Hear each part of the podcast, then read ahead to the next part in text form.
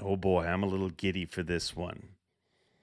He is a two time Bassmaster Angler of the Year, the first ever Bassmaster millionaire. He fished 25 Bassmaster Classics, won 14 Bassmaster events, including the 1983 Bassmaster Classic. He's a 15 time FLW Cup qualifier, four wins over at FLW, and he's fishing the Elite Series this year. The General, Larry Nixon, joins me this week on.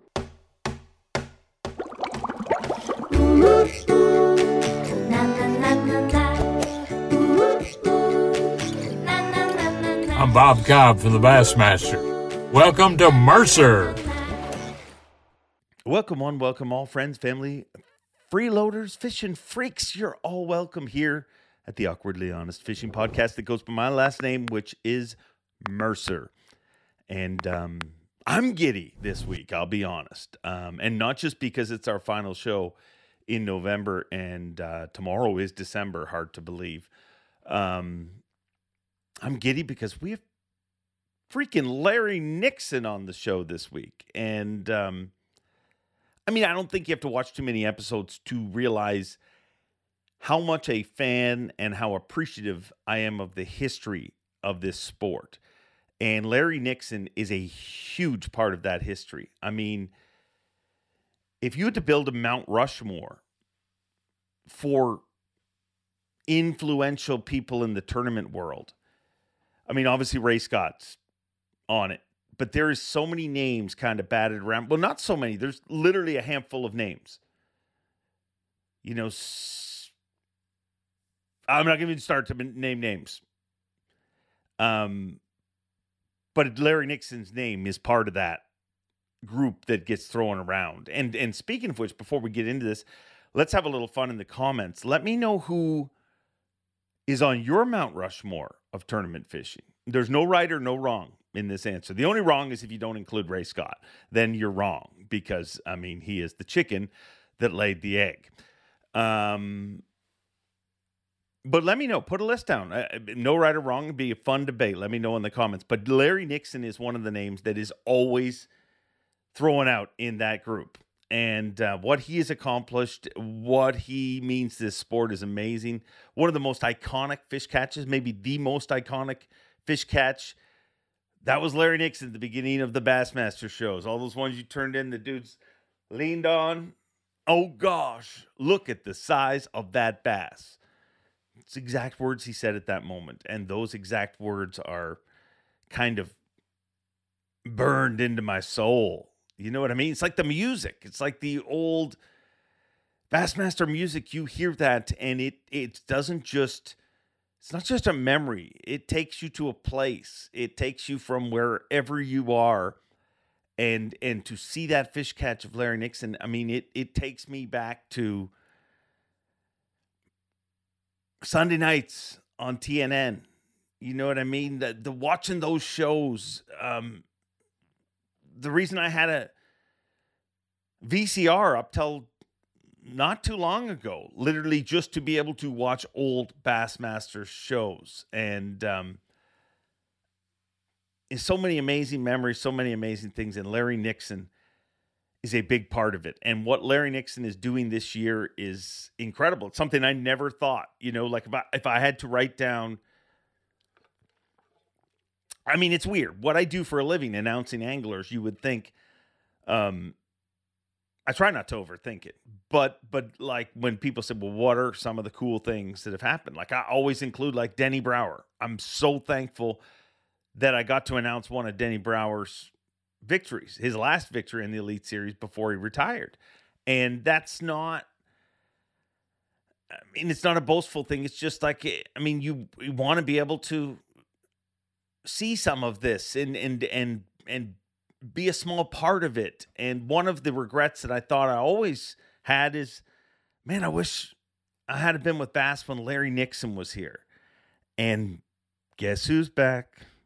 Back again. Larry Nixon returning to the Bassmaster Elite Series in 2023 as part of the Legends exemption. And if Larry Nixon isn't a legend, I don't know who is. I really just do not know who is.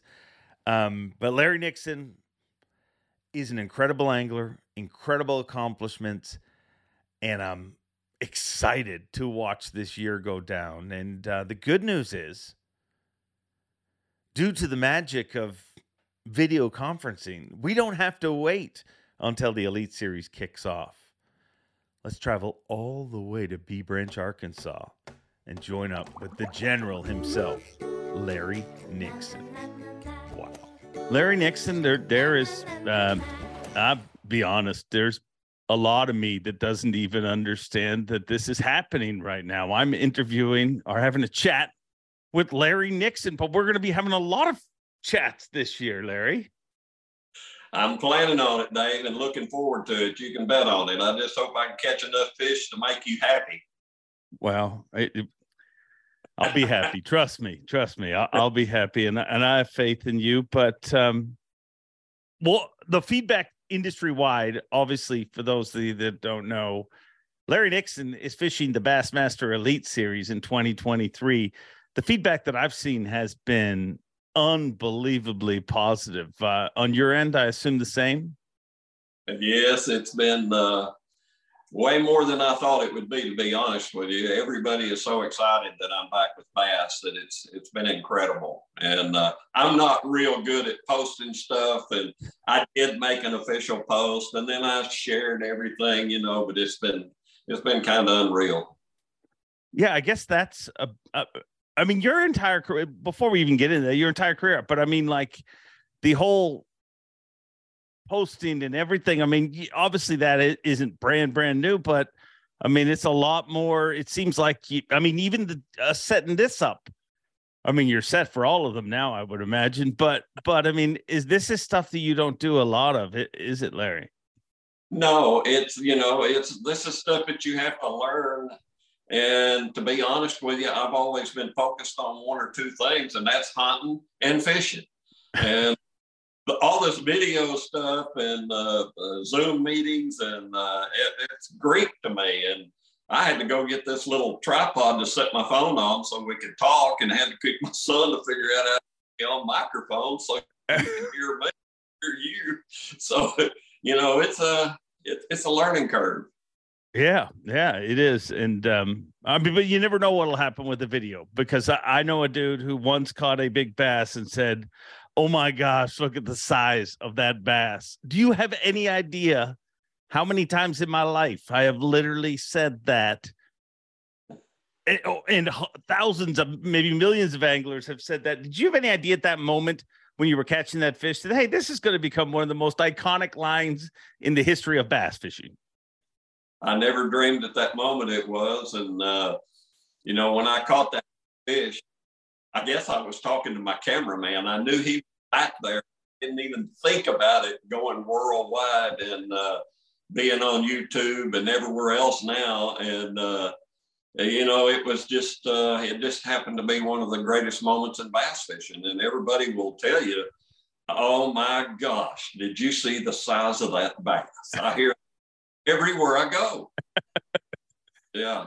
Uh, do you ever stop and think, man, if I'd have known it was going to get shared that much, I, sh- I would have said something different? no, I wouldn't have changed a thing because that was me.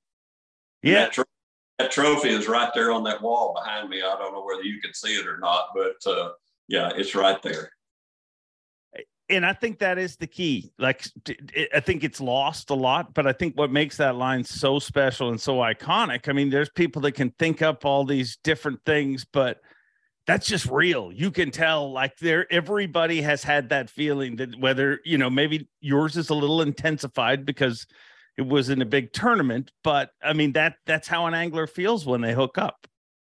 There is no doubt about it. That was uh, the one of the greatest moments of my career. You know, that and winning the classic with Ray Scott and his arm around me and, and all of that, you know, it, uh, but that fish jumping out of the water, you know, he didn't jump straight up and shake his head like most largemouth. He jumped out of the water and looked right straight at my boat and sat parallel to the water. And it was like, oh, I ain't never seen a fish that big in my whole life. But he only weighed seven seven. So, uh, but the way he looked at that very moment, it was incredible. It really was. It, it, it's one of the most iconic shots in in fishing. But you you brought him up, Ray Scott, the world lost Ray Scott this year. But what I mean, and I've talked to a lot of different pros, and they've given kind of their thoughts on Ray Scott. But to be honest, a lot of people that you're talking to nowadays, they don't have the experience you have. What tell me about Ray Scott and, and what he meant to you. Well, Ray was the greatest publicity stunt in the world. And, you know, he knew how to do it right. Everything he did was right from taking care of the ladies at the Classic and uh, giving them something to do while they're out competing or while we're out competing. And uh, uh, he, he was the best promoter that this sport will ever see. That's, you know, I, I don't know any other way to put it. And uh, he was a leader, a fisherman, and, you know, he, he just, he would get it done. There was no such thing as no. If there was going to be something right in tournament fishing and the Bassmasters Classic, it was going to be done right. And Ray was a great leader. And, uh, oh my gosh, we all miss him. You know, you know, I do. Yeah. What I mean, I, people will throw it around for years and years, forever. I mean, people will say without Ray Scott, would have it ever been?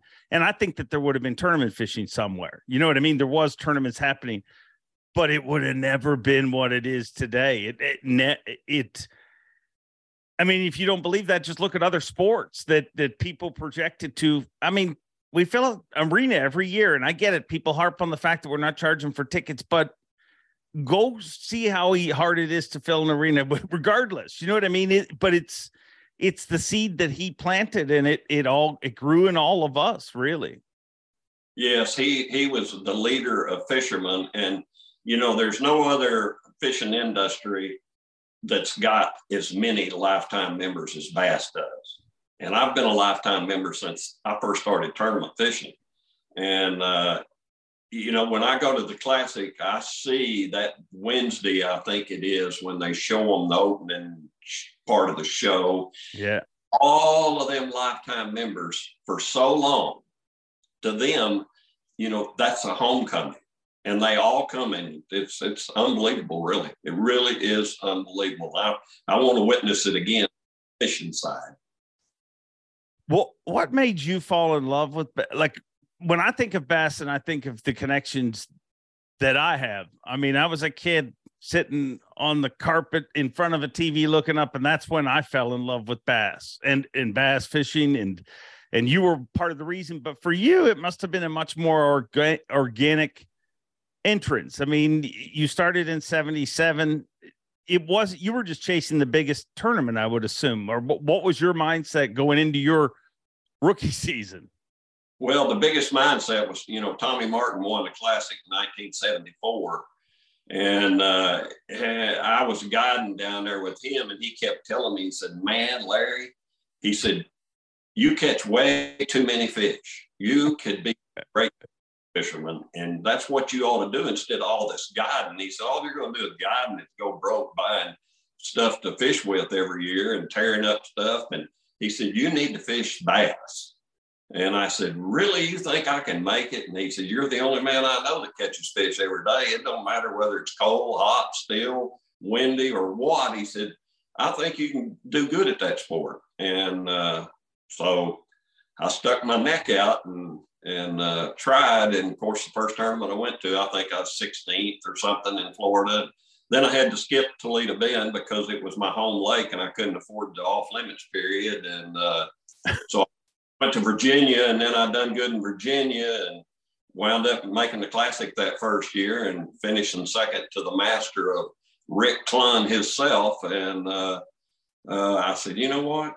I, I got and I got ten thousand dollars if you'll remember. Second place. That was the very first classic that paid second place. It's usually winner take all.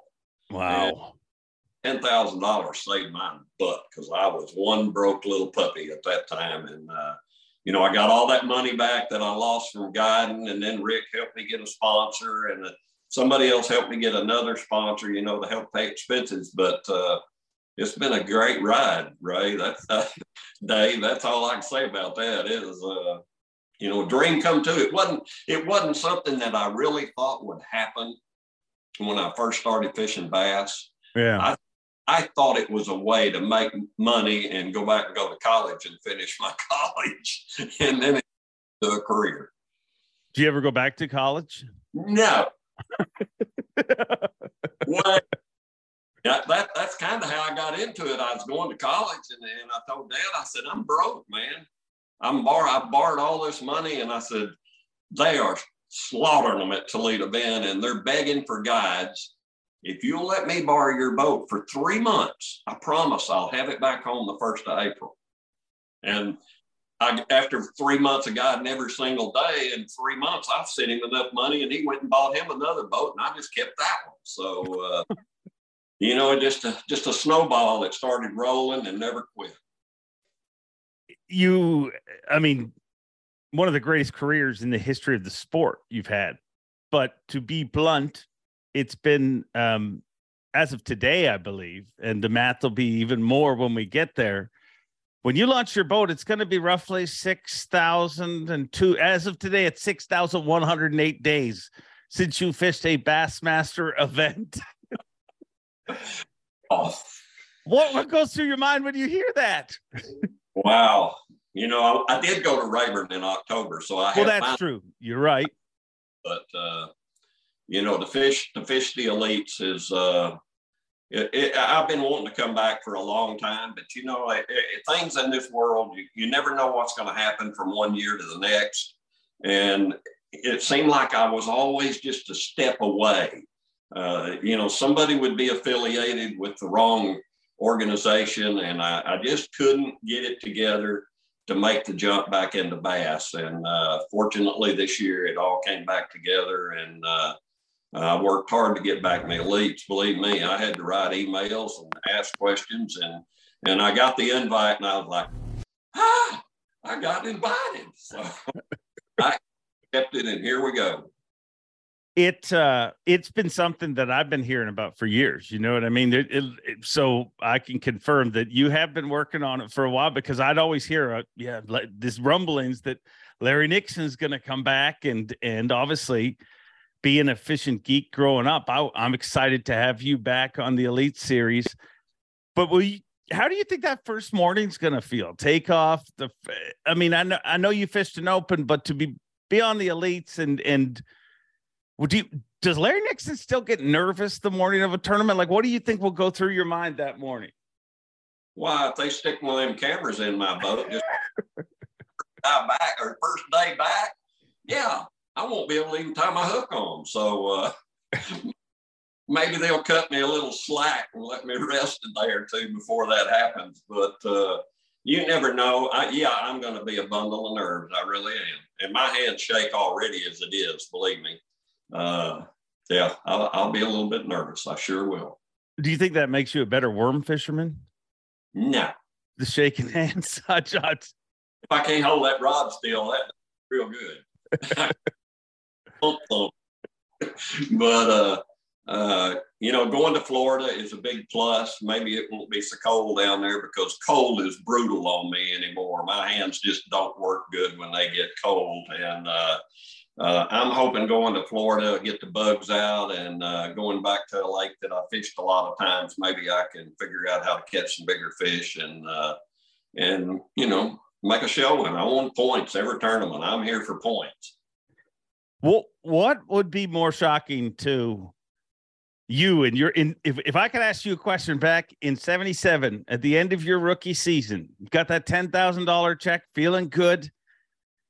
And if I said to you, when you're 72 years old, you're going to be fishing the Bassmaster Elite Series. And that's one thing. That's pretty shocking. But which is more shocking, that or the fact that you're 72 years old, you're fishing the Bassmaster Elite Series, and you're not even the oldest angler on tour? I thought that one. Yeah, I'm not, I'm not going to be the oldest, but I'm going to be right there with him. But I'll guarantee one thing: I've had I've had more surgeries and cut things cut on and fixed, and uh, Rick ain't never been into all that stuff, so uh, he's been blessed with a, uh, uh, a history of no arthritis, so he hadn't got many wore out parts yet. But uh, just being there, it, would be like starting over, Dave. I'm telling you, it's it's uh, after being away this long, uh, yeah, this will be like my first bass event. Have Have you talked to Clunn since this became official? No, he's texted me a time or so and put made say said some things on Facebook, you know, about uh, glad to have you back and uh, this and that. And you'd be amazed how many of the elites have sent me uh, texts and, and deals on Facebook and glad that I'm back. And, uh, you know, that's a good feeling. So at least I know that I'm welcome. I'm sure there's somebody that don't want me back.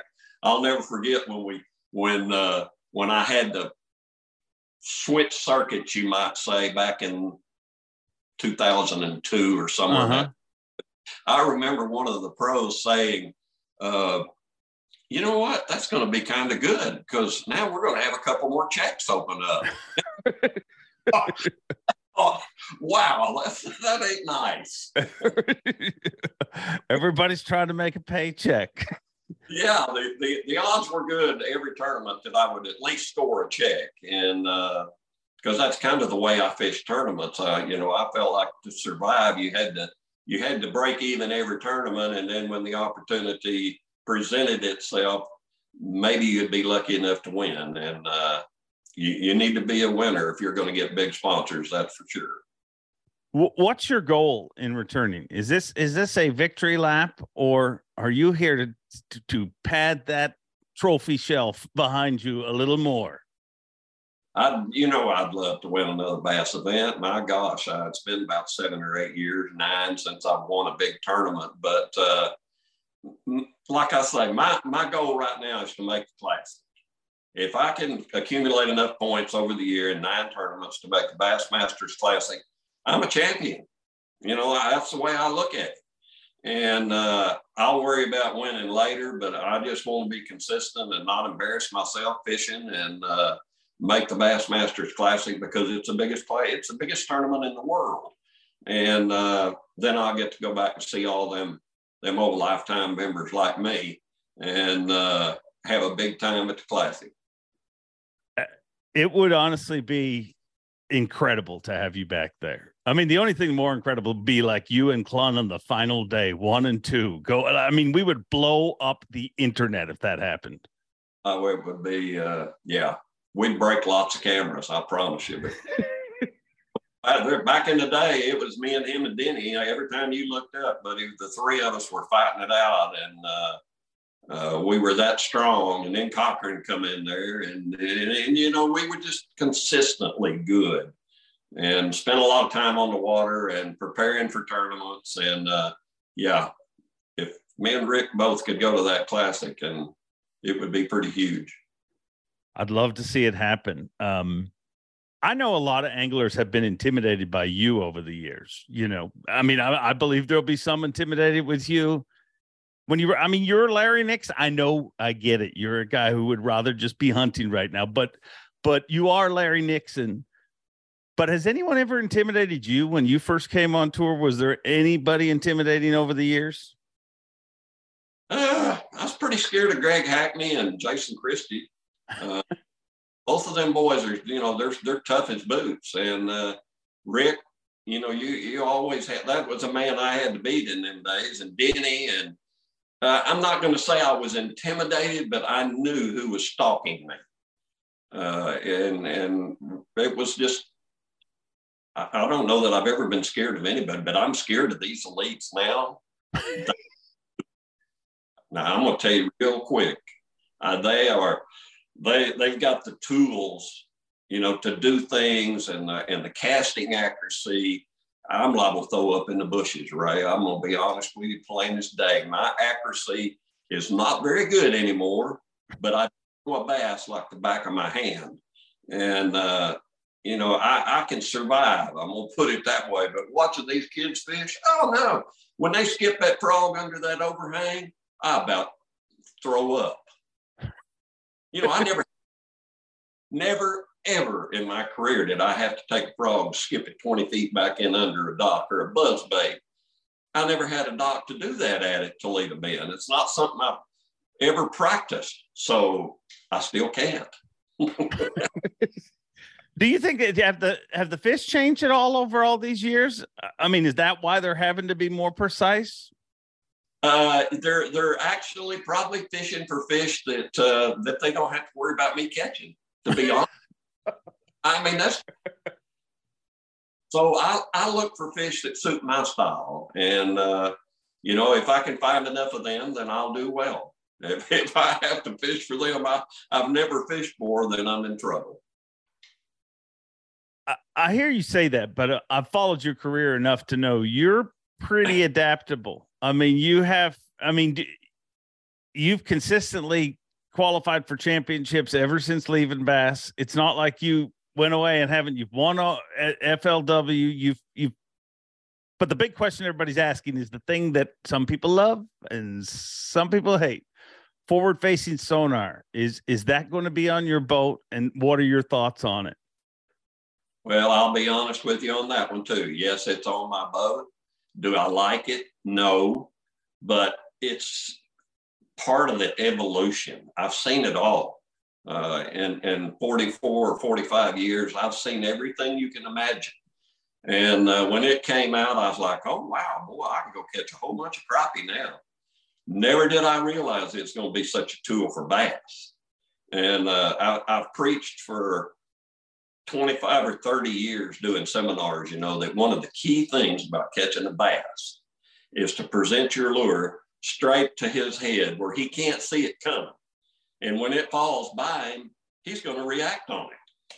Well, now them kids can see that fish and do that precise cast and make that fish react. So, uh, you know, it's something I knew I had to learn. And there was actually a tournament this past year that every single fish I caught, I saw him on forward facing sonar. And uh, I'm a Lowrance guy. I use the active target, but it's it's it's not here like it. I guess it, I'm I'm not saying it should be, but it ain't me. I'm I've always found my fish fishing. So to go out there and troll around all day and look at that unit and try to spot fish to cast at, oh, that's going to be a hard habit for me to get into. And uh, I, I, I, by looking at the elite schedule, one of the things that I really liked about it, there's six events that I ain't got to worry about that thing. You know, there's six events. The first ones, now that second three or the last three, oh yeah, go back to being a kid and pull that active target out and learn how to see fish on it and, you know, figure out how to catch them. Is it comparable to anything that you've seen come along? I mean, sometimes people will say, oh, well, it's just like when the first graphs came out or when side imaging came out. Is it comparable? You watched them both come and you've seen how they affected tournaments. Yeah, it's not really comparable because you're seeing stuff between the top and the bottom that we look for on the bottom with depth finders and flashers and, and down facing sonar. And, uh, you know, I used to conceive bass 30 feet deep on a flasher, just a red blip. If I seen three or four red blips, you can bet I was fixing to get a bite. And that I was good at that, real good at that. And, uh, but forward facing sonar is another animal because you're fishing for fish that 15 years ago were not catchable.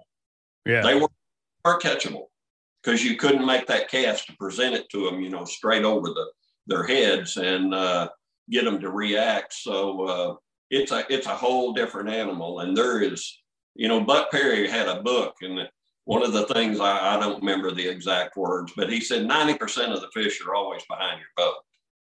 And you know, when you use forward facing sonar, you see just how accurate he was because a lot of them fish out there living around in that 30, 40, 50 foot water and they're only down 20 feet, they're bass. You know, we used to think most of them were white bass, but no, they're bass. And uh, that's where it became so popular and so so good in certain tournaments. A lot of times you hear, um, and I don't know if it's just a current thing, but you hear today's anglers are more aggressive or more there's more battles that happen on the water. But I, I know that it wasn't always a church uh, to steal a line from Trent Weldon. It's not a church service out there every day. um, I'm sure it wasn't back in your, you know, when you first started. But do, do you agree? Do you think today's anglers a little more aggressive? They're a little bit more aggressive, but here's the way I look at that: they are way more educated, and they all tend to find a lot of the same fish. So you're gonna you're gonna wind up with uh, with with a little bit bigger crowded areas, and uh, uh, we didn't have to use to deal with that because it was always kind of a code of conduct. If somebody was there, you didn't pull in and get on them. You know, you waited till they leave if you knew them fish was there, and then you pull in fish behind them. Now you might, can I fish with you? You know that that happens, and uh, I've had it happen, and I've, I've got to where it don't bother me no more. I'm just gonna, you know, I'll either fish there or I'll go look for something else. But uh, yeah, there's nothing sacred anymore. These these kids are good, and they all find the good areas, and uh, they don't mind running 100 miles to do it. Now that's kind of one thing that I'm a little bit out of nowadays. I don't like boat rides no more, Dave. Big long boat rides I don't care for. So I tend to I tend to try to do my fishing within 20, 25 miles of takeoff. Yeah, when you guys were doing draw tournaments, there must have been some wars then, though. Like, I, I mean, I, I just feel like if we put, if we did draw tournaments and said you guys are are fishing in the same boat and you got to figure this out, we'd literally have fist fights at our events now. I would assume.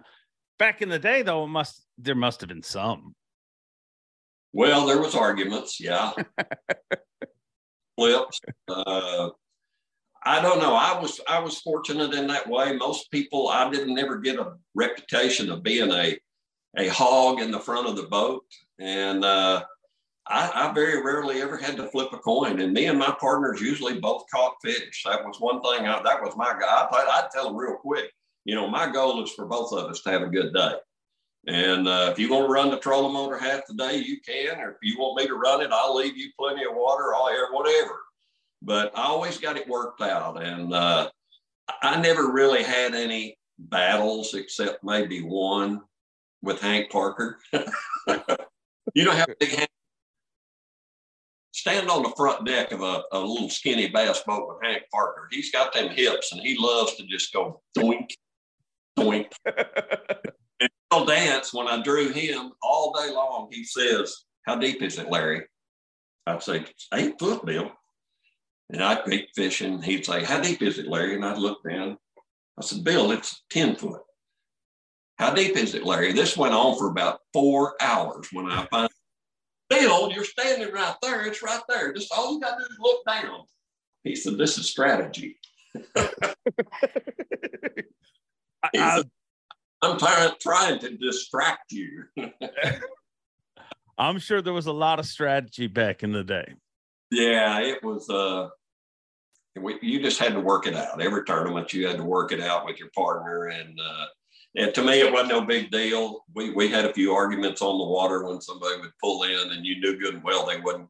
They didn't really know them fish was there, but they could see you over catching them. Now that that was a different deal there. I might holler at somebody for that, and uh, but it was all fun and games. Who's the greatest angler you've ever shared the boat with? Oh my goodness! I've never really had the I. I've never really thought about that. And I, have been in the boat with all of them. Uh, I've been in the boat with Kevin. I fished with Denny. I fished with uh, Rick. I drew them all pretty much sometime or another. Uh, you know the Kevin Van Dam story? Yeah, sure we were at, uh, I think it was, mm, well, I'm not sure where we were. But anyway, he, he's on a bunch of fish, but he said, My fish won't bite till afternoon. And I said, Well, Rick, I've got a couple places over here, or Kevin, I've got a couple spots over here where we can go catch three or four pretty good ones early in the morning on Carolina rig. And he said, That sounds good. We'll just go fishing. And and uh, so anyway, we take off and we get over where we're going, and you know how fast Kevin is. He's like a lightning bolt up out of that seat. and I'm still dropping the trolling motor over and going toward this point, and he's back in the back, and the running light's still in, and he don't even think about that running light. And he reached back with a Carolina rig, and that lizard went shoo, about four around that light, and he went, and his reel was this big around. I mean, backlash. And I turn around, I'm laughing at him, and I said, Kevin, reach in that rod box and get another rod. Take that dadgum running light out get it out of your way. and we went on, then we went on up the river to his fish and we cranked. We had a big time. We both caught fish and uh, Kevin was great. Denny was great. Tommy Martin is awesome.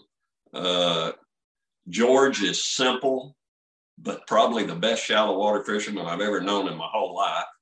And uh, you know, I, I, I just want to say, I, it'd be hard to say who was the greatest. Have you? Is there anyone you haven't fished with that you're like that's somebody who I'd I'd love to share a boat with? Well, there's a couple of them, but right now I'm lost and I can't tell you who it is. Uh, I always wanted I always wanted to go fishing with David Fritz when he was on the deep spot and spend a day in the boat with him because cranking has never been a big part of my game. Deep deep cranking, I'm great down to about 10 foot, but then big plugs and and getting it down there 20 foot deep, no, I'm pretty poor at that. And uh, I wanted to spend time with him in a tournament and do that with him someday. I probably would have had to throw a jig to get a bite, but uh, you know, it'd been cool to watch him. Yeah. It, well, I'll be honest, and I've asked him this before. Um, and you you mentioned the light post. I swear to you, when I was a little kid sitting on the carpet, I would literally scream at my TV because I would watch him. And David Fritz is a much better angler than I could ever dream of being. Uh, but he would walk those fish around the boat, and it's 12 o'clock in the afternoon, and he's going hand over hand around his light post. I'm like, remove the light post. You don't need the light post anymore. Um, so yeah, Fritz has frustrated me with that, and I asked him. He said, "Well, I just d- didn't think about it till now, I guess." so, what do people I, think? Sorry, go well, ahead. There's there's a lot of little things that goes on, and a lot of little things in preparation and doing all that that some fishermen it just they just don't think about it, and uh, I see it all the time watching Bassmasters. I'm watching them guys, and they stop and retie or put uh, a blade on a spinner bait, and I'm thinking, why in the heck didn't you have three spinner baits rigged up?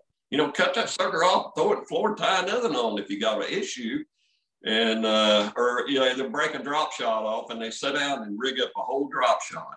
Well, I'm like Justin Lucas. I'm going to have about 10 of them suckers rigged up because I promise you, I'm going to blow about half of them up. what what was Kevin like when he first came on tour? Because because I feel like, and I've asked him. Trust me, uh, there's no amount of alcohol I can feed that man for him to open up about his first few years on tour. But I'm like, he's a confident person today. I'm sure he was with what much more testosterone running through his system at young 20s. I'm sure he was a little more confident. And he's from the north. He at a time when nobody from the north was really making a mark in the sport. What what did what did people think of Kevin Van Dam when he first showed up? Well, I thought he was a cocky little sucker myself. and why I thought that was me and Tommy was doing a seminar at Kalamazoo, Michigan, up there at his daddy's boat dealership or his brother's. Yeah. And this little 15 year old kid walked over there And after we got done doing our seminars and we're talking and he stuck that hand out and he said, Hey, I'm Kevin Van Dam and I'm going to kick your ass. And I said, Really? And I shook his hand. I said, Well, just come on and get you some whenever you're old enough. By golly, he did. He made it happen. He was he was awesome, incredible. And uh, you know, he was very similar to me in ways because he's he's been in the outdoors his whole life. So there's there's nothing that he's that gets him out of whack. He he he fished a little too fast in the very beginning, but if you notice later on, he's he figured out that high, fish fast but slow down. And uh, he, he's an amazing angler, and what he did in the sport and is doing is uh, I don't know that we'll ever see that again because now we got too many good ones. And for somebody to just jump out there and stand out like he did at that time, uh, I, I don't know if we'll ever see that again. He, long, put it this way the longevity of winning, what do you win? Four classics? Four classics, seven angler of the years, and he's qualified for 25 classics. Or, or he's won, sorry, 20, 28 or 29 classics, but he's won 25 events. That's where I was going with that, which is uh, unbelievable. Uh, it's it, it for one man to do that. And I'm not going to say it's not going to happen because I mean, stuff happens. You know that. And uh, there can be one of these little high school kids come along and he's just got nothing but a one way brain of winning tournaments. And it can, it can happen, but whew, with so many good competitive fishermen like there is now, he, he's really going to have to be a, a distinct individual. That statement you made about Kevin when he first met you, I mean, that's a legendary story. But it's you hear stories like that about Tom Brady. I mean, Tom Brady walked up to Robert Kraft, a six round draft pick, and introduced himself as I'm Tom Brady, the best decision or best draft pick you've ever made, or something like that, or best decision this team's ever made. And I'm sure Robert Kraft at the time thought, oh, well, wow, no six rounders pretty cocky. But is that cockiness, do you think there's part of that needed? You know, when when you're, I mean, you're in your young 20s, you're trying to overcome years of knowledge. Is it needed to have that kind of, you know, that self confidence?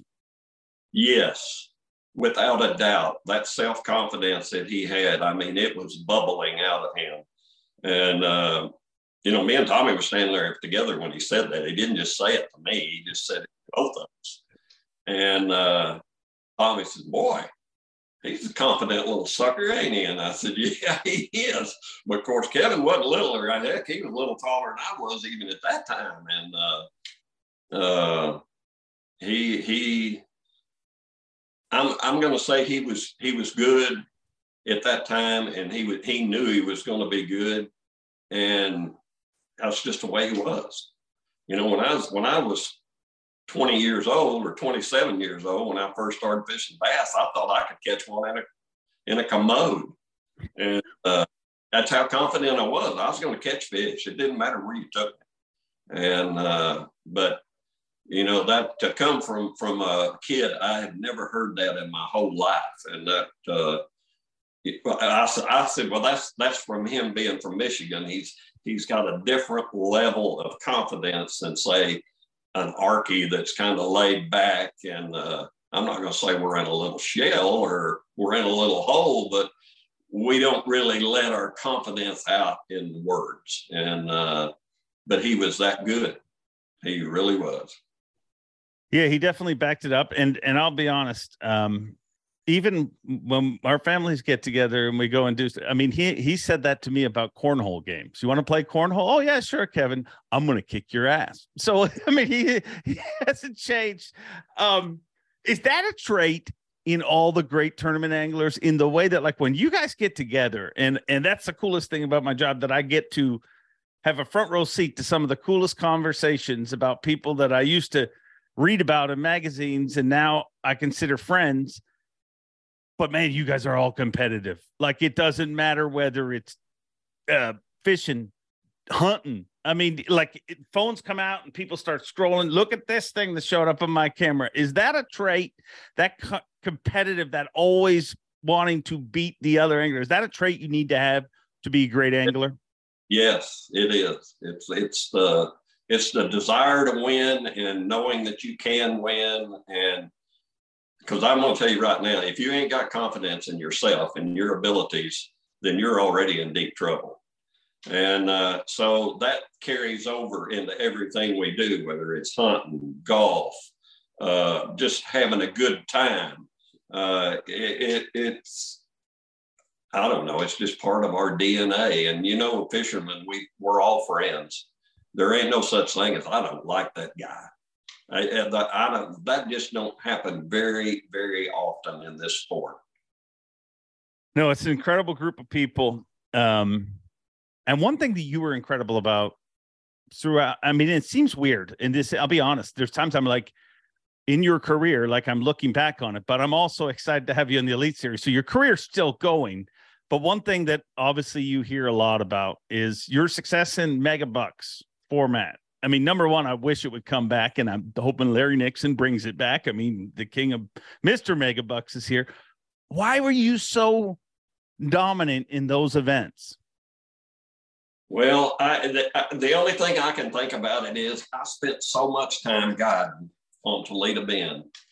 I knew exactly when I was done catching fish. I knew exactly why I caught a fish. And when you go to mega bucks, you got 50 minutes in each hole. And a lot of times I'd just run down the bank and I'd say, okay, there's fish live right over there. And I'd fish for one fish. I mean, that was just my my theory in megabucks was to catch one bass in every hole. If I caught one bass, then I'd probably win. And uh, so that's the way I fished each event. I didn't try to fish that whole gun hole. No, I didn't do that at all. I picked out a 50 yard stretch and I methodically picked it apart. And eventually I'd either catch one or I would find a key hole in there, a key spot in that hole and, uh, you know, work them over. And uh, the other thing was megabucks was lots of money. At that time, at that time, the classic paid 25,000. Now I think it eventually went to 50 there, but still Megabucks was a $100,000. And uh, I set my sights on that tournament more or less every single year. And it, it worked for about four of them. And then uh, I think a second and another one and maybe third and one. I, I can't remember all the statistics, but uh, uh, it was just a tournament that, that I was good at. I was fast. And uh, that's what it was. I just try to find the most productive spot in each quarter mile of water and I'd fish that right. I wouldn't mess it up by getting too close. You know, I'd fish it, switch baits or something and fish it again. And uh, eventually I'd get something going. And uh, I don't know, it's just right down my alley. I feel like I'm, I know the answer to this, but is that something you'd like to see come back? Oh my, yeah, that was that was an awesome tournament. It was it was it was one of the most televised events there ever was at that time, and uh, uh, it it you know it's all right to have a tournament, but then take them last ten guys and like say, hey guys, let's go over here and shoot a really really good show. Let's have a let's have a winner deal where you got the ten hole course, and uh, it's not that hard to do. It's uh, uh, you know, we did it on Lake Murray. We did it in lots of different places, Chickamauga, and uh, uh, of course Florida. We did what three down there, four, and uh, but no, I'd love to see it come back because that was that was awesome. Yeah, and I personally think it'd be even cooler today in the way that, like, with technology and everything, being able to see everything, and it, I mean, there's so many elements that they could add to it that uh, I think it it uh, and I think it's also, I mean, if we've learned anything the last number of years, we we all bought in when we were kids watching or whatever. This is like the uh, the current Elite Series pros grew up watching pros in the Elite Series, and and you know what I mean, in different events, and and to bring it back, I mean, it just it makes a lot of sense sense to me. This is a weird question for you you've fished with some incredible anglers growing up and and and seen in this sport. Sadly you've seen so many incredible anglers come and go that just they might be great anglers but for whatever reason they just didn't hang on. It, it didn't work out for them. Why you? Why when you look at your career i mean you you must must be amazed with what's happened but it's still your life. But why do you think what sets you aside from the others well, I don't know whether it was love of the outdoors, belief in God, you name it. It was uh, it, it, was something. I, am going to tell you what. I've been in tune with the outdoors my whole life, and uh, it, it's like when I'm not seeing anything, I know why. When I'm not catching anything, I know why. Uh, it, it's it's you know I've just been out there my whole life, and uh, it, it's a feel, it's a, a, sixth sense, whatever you want to call it. uh, and and the desire to succeed. And not only that, I don't fish much outside my strengths. You know, I saw that. I've always said you better, by golly, stay within your boundaries, or you're not going to succeed in this sport. And by that, I mean don't go out there fishing a swim bait uh, just because somebody says they're biting it.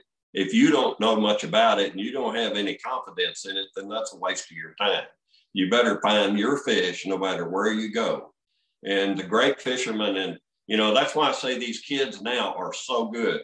I see them doing things and it succeeds one tournament, but it's usually not a every tournament deal. They've got to they've got to adapt to the things that that we all did by every tournament's a new new fishing hole. You know, forget what happened last time. I go out there with six rods rigged up and practice. That's me. You know, I look at them and they got 20 on each side, and I was like, uh, I'd fall in. Uh, let's see, I'd break four or five. Uh, I don't do that. I may have 20 in this rod box, but there's only going to be four or five out here in my way until I figure out what's going on with fish. And uh, so I stay with inside my boundaries in all the years, you always watched Denny Brauer would go find his kind of fish, flipping, pitching, cranking, spinner baiting. Rick Clunn, he was a power, he's a power fisherman, but he would go hunt his kind of fish. I rarely ever saw him in practice because I, I didn't really, I wasn't really a mud holder. I wasn't really a shallow water runner. I didn't go up the river as far as I could possibly go and go back in a slough.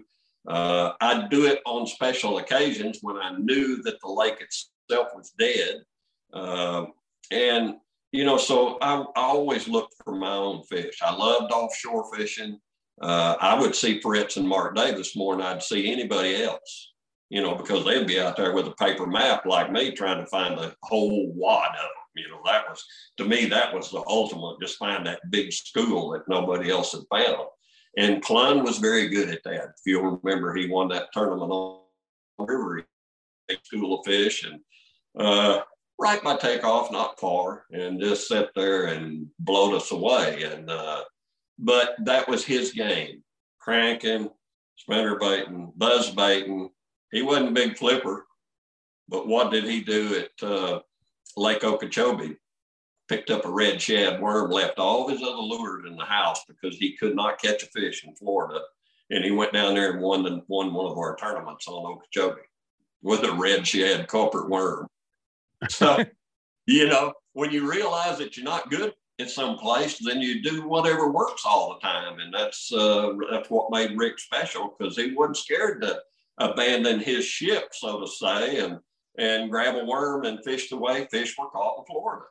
And uh, but he 90% of the time he stays within his boundaries. And uh, George, if he couldn't touch bottom, you know, he was lost. Forget this. You know, he might come follow me around if there wasn't no shallow fish nowhere. But uh, uh, it, good fishermen just believe in what they do and they stay with it till they find their kind of fish.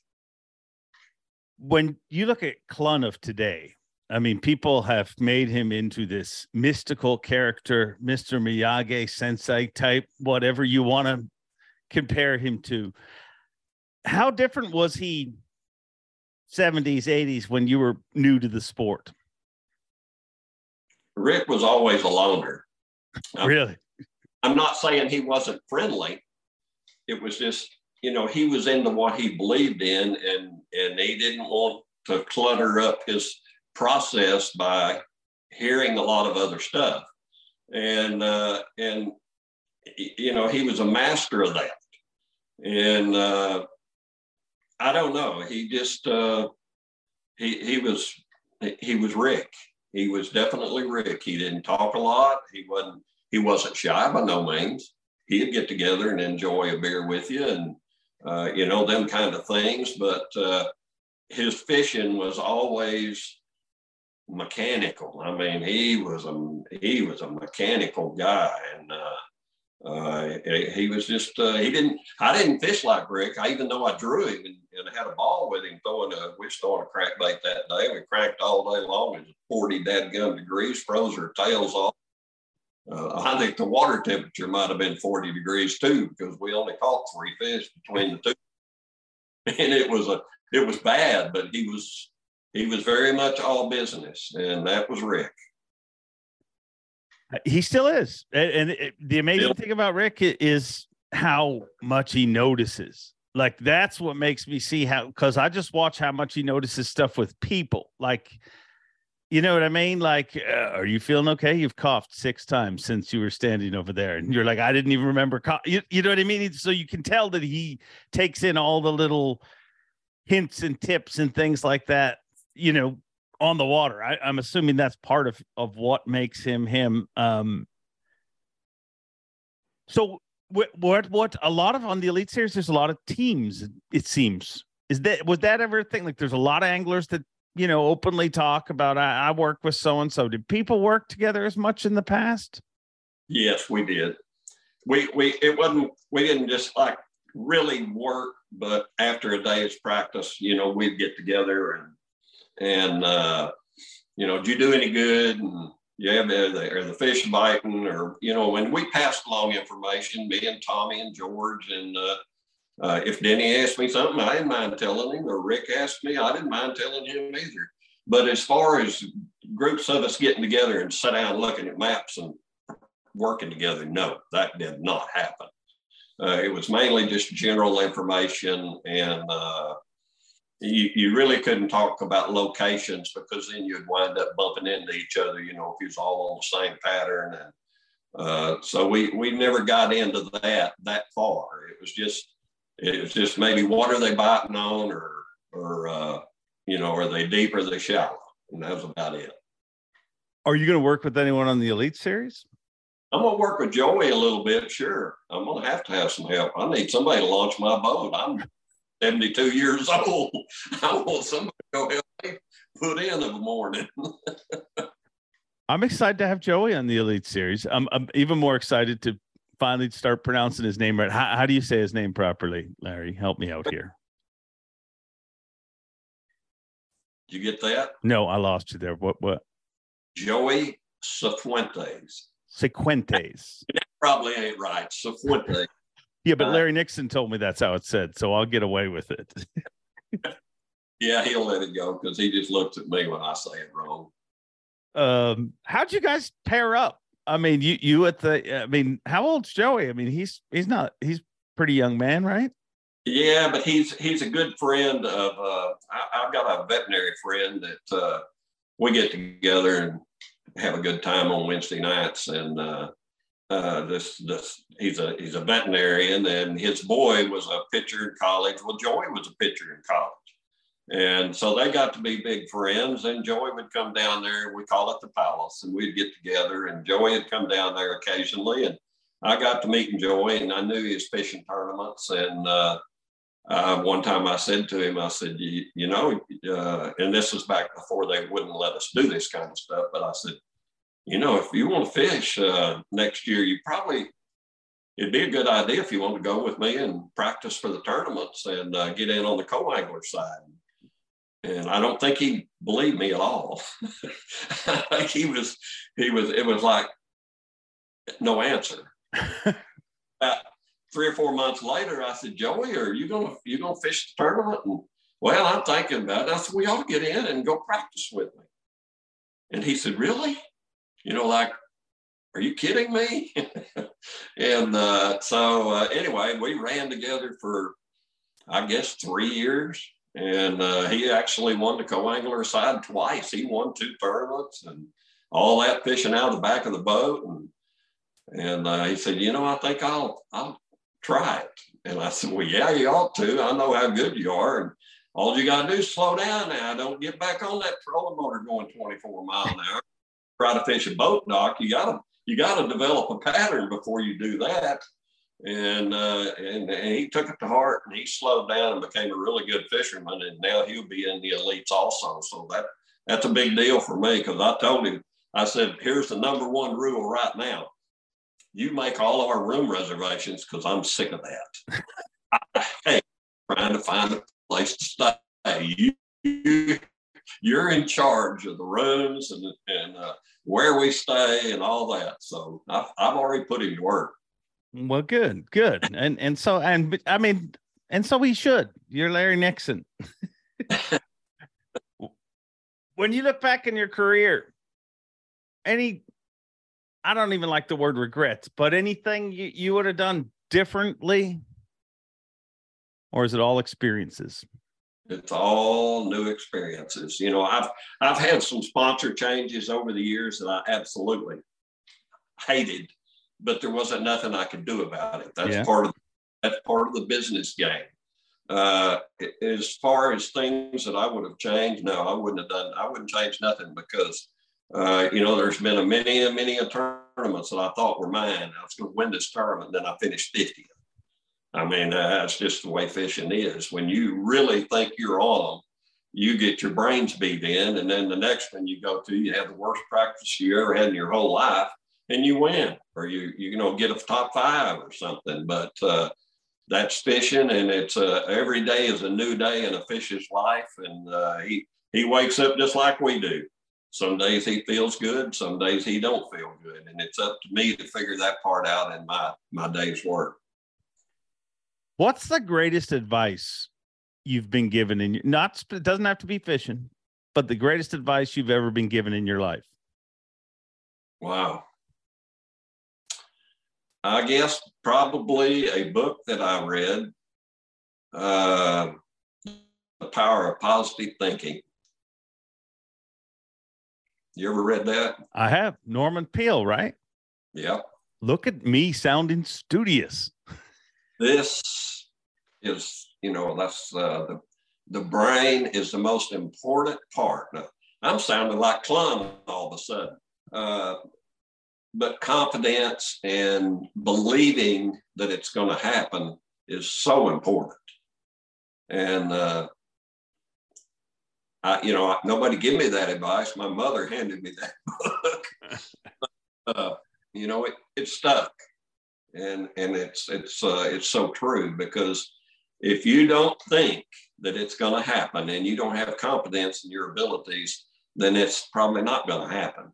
So you have to have, I mean, even if you're having a horrible day, you know, you just got to keep thinking it's going to happen.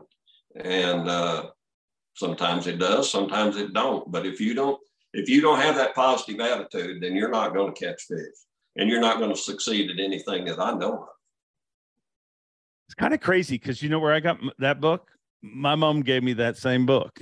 So I, don't know if it came out in the in the parenting handbook or what but uh, it's wild to hear that's where you got it from. Yeah it worked.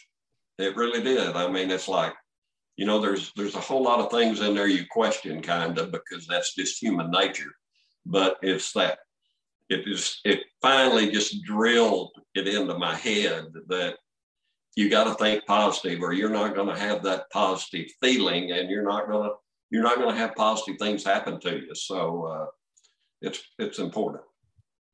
What's the worst advice you've ever been given in your life? Uh, that's a good one because i probably didn't pay any attention to that one. Uh, i'm real good at, at, throwing out bad stuff and keeping good stuff. So uh, uh,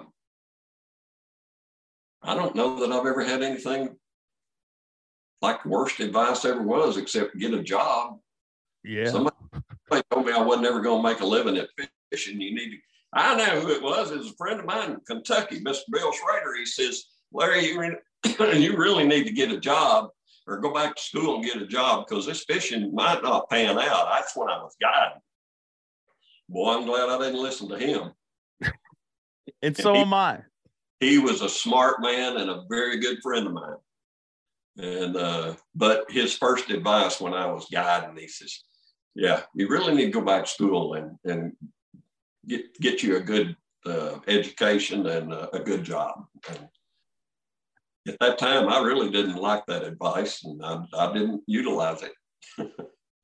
it's wild though. Behind every pro angler, there's it's so I always think there's everybody has that. Everybody, whether it's a school teacher, whether it's a parent, whether it's somebody, there was somebody who said, There's no way you're going to do this. and I think honestly, that's one of the things that drives a lot of people to accomplish things. Would you agree or disagree? Yeah, you kind of broke up there a little bit uh, at the end. Say that one more time.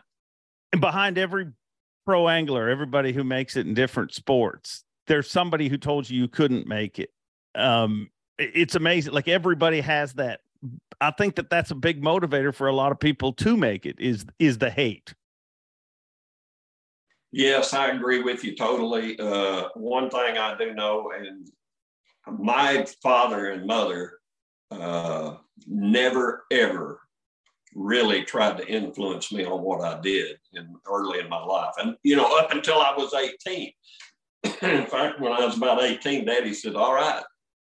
He says, "I'm done. I've did all I can do so far." You know, we didn't have any money back then, and uh, he said, uh, he said, I'll do what I can and I will help what I can, but you need to take care of yourself from here on. And that was that was really good advice. So, you know, I constantly worked even when I wasn't uh, in school. I was guiding over on the lake when I was 16 years old on weekends. I didn't even have a boat, but the uh, the marina manager knew I loved to fish, and he'd put me in a boat and give me half the guide fee. And uh, so, you know, it was, a, it was I've been doing this my whole life, and uh, uh, but they taught me, you know, to work and don't be scared to work. But they never ever told me that I couldn't fish for a living ever, and uh, or I had to go to school. You know that that wasn't part of it. High school, yes, I had to go to school, but uh, as far as college and uh, and uh, everything was my decision after I was 18. I might ask them, "Do you think this is a good idea?" And Dad said, "Yeah, probably. That's if you, that's what you want to do." and uh, you know it was always positive and uh, uh, they never really influenced me not to do something that's uh that's great stuff um and, and it's it's a real lesson like i think that one of the biggest problems in today's world is not enough parents say hey now you got to start being an adult you got to start doing you know what i mean it, it, it's part of life. Trust me, I've tried to avoid it my whole life. I'm still on a daily basis trying to avoid it, but it's the hard truth that like at some point life is up to you. That's exactly right. It's up to you to make your own decisions now. And I'm not gonna you're not, you're not gonna freeload off us the rest of your life. That's pretty much what he said. You're 18 now. It's time for you to get out there and take care of yourself, your own business, take care of your own money. If you're hungry, I'll feed you uh, you know, they, they, they did everything they possibly could, but I wasn't going to be no freeloader. I can tell you right now, Daddy wasn't going to tolerate that. He was, uh, you know, it was, he, he wasn't kidding me one bit, and I knew he wasn't because I'd worked with him at the shop and uh, swept the floors and did different things, but all through high school and uh, before I started guiding at the lake. But uh, you know, he taught me to be a man and he wanted me to be my own man. And that's why he said when I was 18, he said, Look, I did all I can do. You graduated from school and uh, it's time for you to take care of yourself. He was smart. Well, I think it worked. I think it worked, Larry. I think you I think things worked out pretty good for you. Um, and, and a sure sign of that is things just keep getting better. I mean, you're on the Elite Series now, and I have one simple request because there are certain things like growing up, I was a real weirdo kid. You know what I mean? Like I had Hank Parker's, I had a picture of Hank Parker when he won his second classic in my locker in high school. Like buddies had pictures of whole different things, and and but I was just like that was such you know the Bassmasters was always such a big thing. So certain things are like etched into my head. And I'll be honest, when they told me you were coming to the Elite Series, I was super excited, super excited the chance you coming. But then when they told me you don't live in Bee Branch, Arkansas anymore, I was like, wait a second, I'm going to screw up this intro every single time. well, I, my wife made me move, Dave. We, we had a nice house in Bee Branch, but it was big. It was way too us. And so we moved out here to the farm. I, I bought this farm several years ago. Amy has always said Megabucks bought this farm. You know that? And I said, Yeah, I know it did. Because it was it was in an annuity and you'd get paid so much money every year. And I said, I can buy that 600 acres. So I did. And she built this house out here, and I kept thinking she was crazy, and because I, I never dreamed she'd sell her other house, but she did. And all of a sudden, I was stuck out here in the middle of the boondocks with all the deer and the turkey, and uh, my nearest neighbor's almost two miles away, and I, I didn't even have no place to put my boat. Nothing.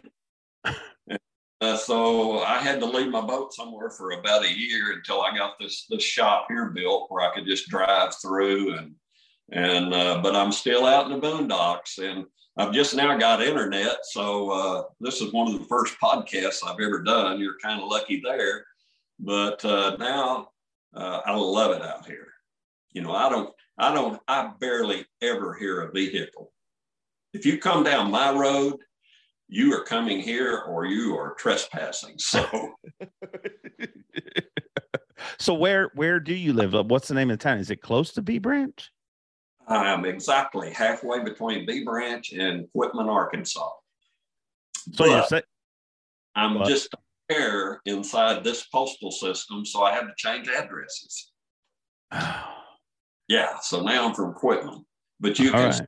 Bee Branch anytime you want, and I will be mad. All right. All right. Well, maybe we'll do a poll or something. Should we should we change cuz cuz the the home address is like some people move like they don't even live in the same state anymore but they're synonymous like the best in my opinion the and i tell him this all the time Davy Hite had the best two towns to ever be from i mean initially he was from prosperity south carolina which is i mean how much fun was that to say for for for ray scott and then he left prosperity. You're like, well, it's all downhill from here. Now he's from 96 South Carolina, both great towns to say. So I might drop a Bee Branch here and there, but I'm excited to have you back in the Elite Series. I'm even more excited that you have Wi Fi so we could do this. No, probably more excited about the Elite Series, I'd say. Um, but uh, it's going to be a lot of fun, Larry. Well, I'm going to do the best I can to make it a great year, and uh, I'm I'm going to tell you something, Dave. I'm going to have fun. And, I, and when I quit having fun, I'll quit fishing. But I'm going to have fun. I'm going to enjoy the year, and I'm going to have fun with the guys. And uh, you know, the fishing to me is a gravy now, and uh, I'm just uh, I'm going to have fun, win, lose, or draw. What's your walkout song going to be? You know, I don't even know. I have no idea yet. I may let my this one. Mine's always kind of bland, you know, some old country western song, and I may let her pick out one that's hot. Okay, okay. I look for maybe what. Give us some suggestions in the comments. What song should Larry Nixon come out to on the Bassmaster Elite Series? Um, maybe we'll get a good suggestion, but but probably not. Probably not. Probably still better to go with with your wife's suggestion. Um, thank you very much. I know what what do you got ahead of you uh, in between now and seeing me in Florida? A lot of uh, shooting uh, things. Yeah, a lot of hunting. Uh, this is my time of year to kind of, you know, clear the brain.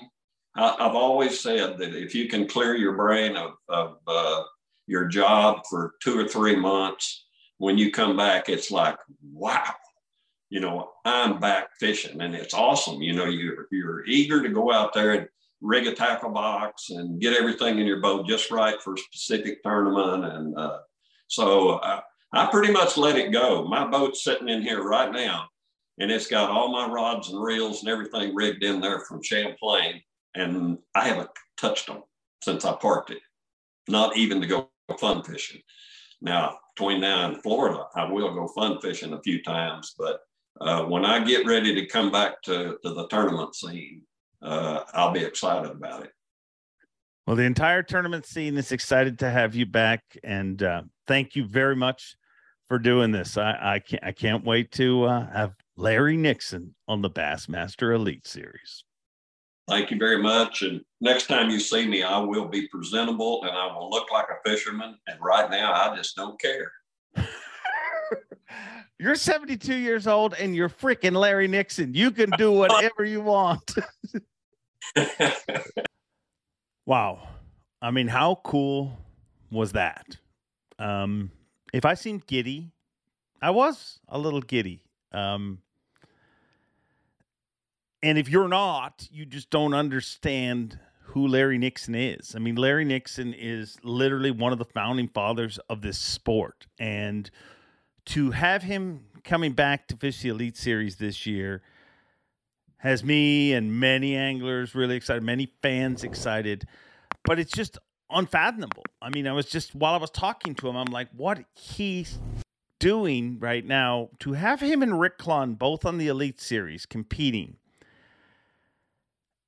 It's unbelievable. I mean, I think every once in a while we got to the fishing industry and every and I and I say the fishing industry, but I think every industry, every sport goes through different things. But I think we have especially over the last number of years, there's been a lot of people that have have podcasts have been a great spot for a lot of people to talk about negative in the sport.